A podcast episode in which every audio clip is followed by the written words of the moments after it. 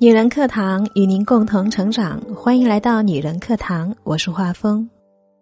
百年修得同船渡，千年修得共枕眠。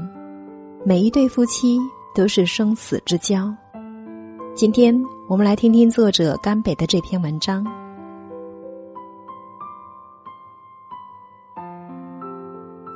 外公在世的最后十几年，中了两次风，腿脚不便利了，神志也开始混沌不清。他的一切生活起居都由外婆一手料理，上不了厕所，外婆就搀着他去；拿不稳筷子，外婆就喂他吃饭；说错话得罪了人，外婆就跟在后面道歉。外公又有糖尿病。饮食要以清淡为主，外婆怕外公馋，就每日陪他一起吃粗粮。就这样，没有生病的外婆忌口了十几年。都说人老了会变成小孩儿，外公的晚年也跟小孩子无异。一到过年过节，他就主动向后辈伸手要红包，当着大家的面拆开来，谁给少了，他还不高兴。要来了钱，他就开开心心的夺回房间里，一股脑儿全塞给外婆。我走了，你就全靠这些钱过日子了。他怕自己走后外婆会受委屈，就拼命的给外婆攒钱。他说：“等我走后，就把我火化喽。”这在讲究入土为安的乡下，简直是不敢想象的。因为当地政府推行火葬，但凡火葬都能拿到一笔不菲的补贴。外公想给外婆多攒一点养老钱。后来，外公的病越来越严重，再也走不了路，说不了话，偏偏外婆又摔断了腿，进了城里的医院。外公闹着要去看外婆，大家都劝他：“您老的血压不稳定，坐不了长途车的。”他就是不听，坐在轮椅上干着急，说不出话，就用两只手不停的比划，一张脸憋得通红。没办法，大家只好带他去，他什么都说不出，就只能两只眼睛一动不动的盯着外婆，像是要把那张脸生生世世的记住。如果你看过那个眼神，就会知道什么是生离死别。对于老年夫妻而言，每一次注视都可能是永别。那段时间，外婆一边打点滴，一边担心外公吃不好、睡不好，而外公呢，天天在家不说话，眼巴巴的坐着，生怕外婆的腿好不了。后来外婆好了，外公却去了，终究还是入土为安，因为外婆不同意火葬。他不要那笔钱。直到如今，外公已经去世好多年了，外婆还一直住在那间房间里。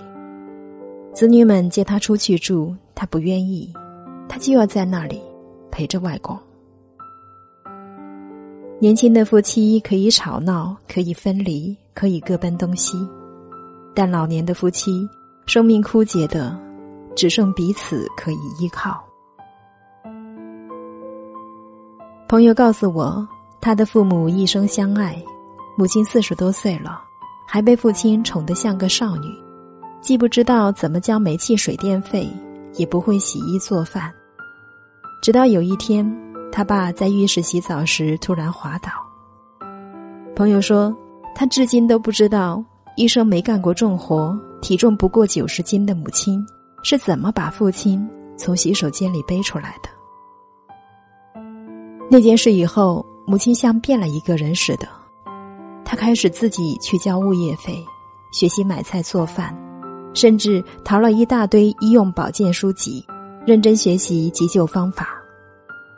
而一向不准他劳心劳力的父亲，再也不干预他做这些，两个人都默契的心照不宣，换了一种生活方式。朋友说到这里红了眼眶。其实我爸是在担心，万一他先走了，我妈怎么办？我先走了，你怎么办？是每一对白头夫妻终将面临的问题。年少时看三毛的《梦里花落知多少》，里面有一段讲三毛身体不好，便逼着荷西答应，如果自己死了，一定要再娶。荷西说：“要是你死了，我一把火把家烧掉，然后上船去漂到老死。”三毛却说：“放火也可以，只要你再娶。”后来荷西死了，独留三毛一人活在世上。他却说：“感谢上天，今日活着的是我，痛着的也是我。如果叫荷西来忍受这一分又一分钟的长夜，那我是万万不肯的。幸好这些都没有轮到他。”要是他像我这样的活下去，那么我拼了命，也要跟上帝争了回来换他。梧桐半死清霜后，头白鸳鸯失半飞。没有什么比这更凄怆了。我如今结婚了，才渐渐明白三毛的那番话。有一晚，我劝老梁戒烟，我说。抽烟对身体不好，他没心没肝的说：“抽死了就算了呗。”我不知道发哪门子疯，一下子就痛哭起来。不行，我不准你胡说，我不准你胡说。每对白头夫妻都是生死之交，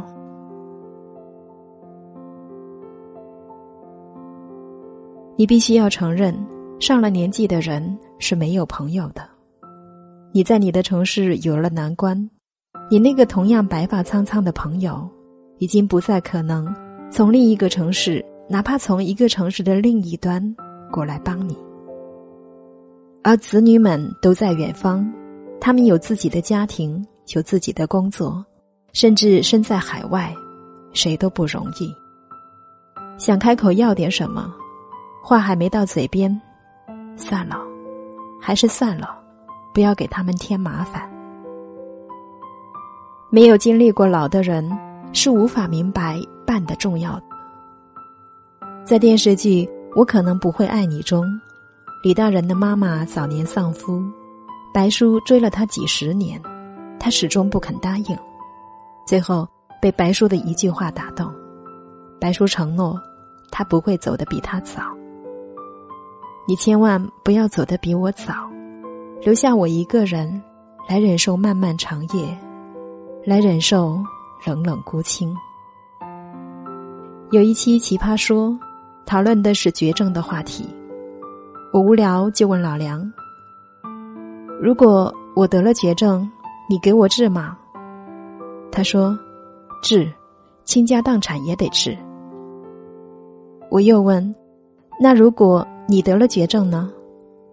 他说：“那算了，还是别治了，省点钱给你们孤儿寡母过日子。”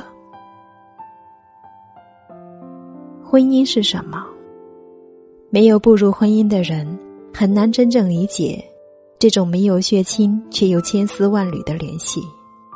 父母是共同的父母，孩子是共同的孩子，财产是共同的财产。我们一起养大子女，一起送走父母，在一起接受终将到来的衰老和离别降临，神圣而庄重。你是我交过命的人，请一定要好好珍惜这一世的夫妻情分，因为每一段婚姻走到最后，都是生命对生命的托付。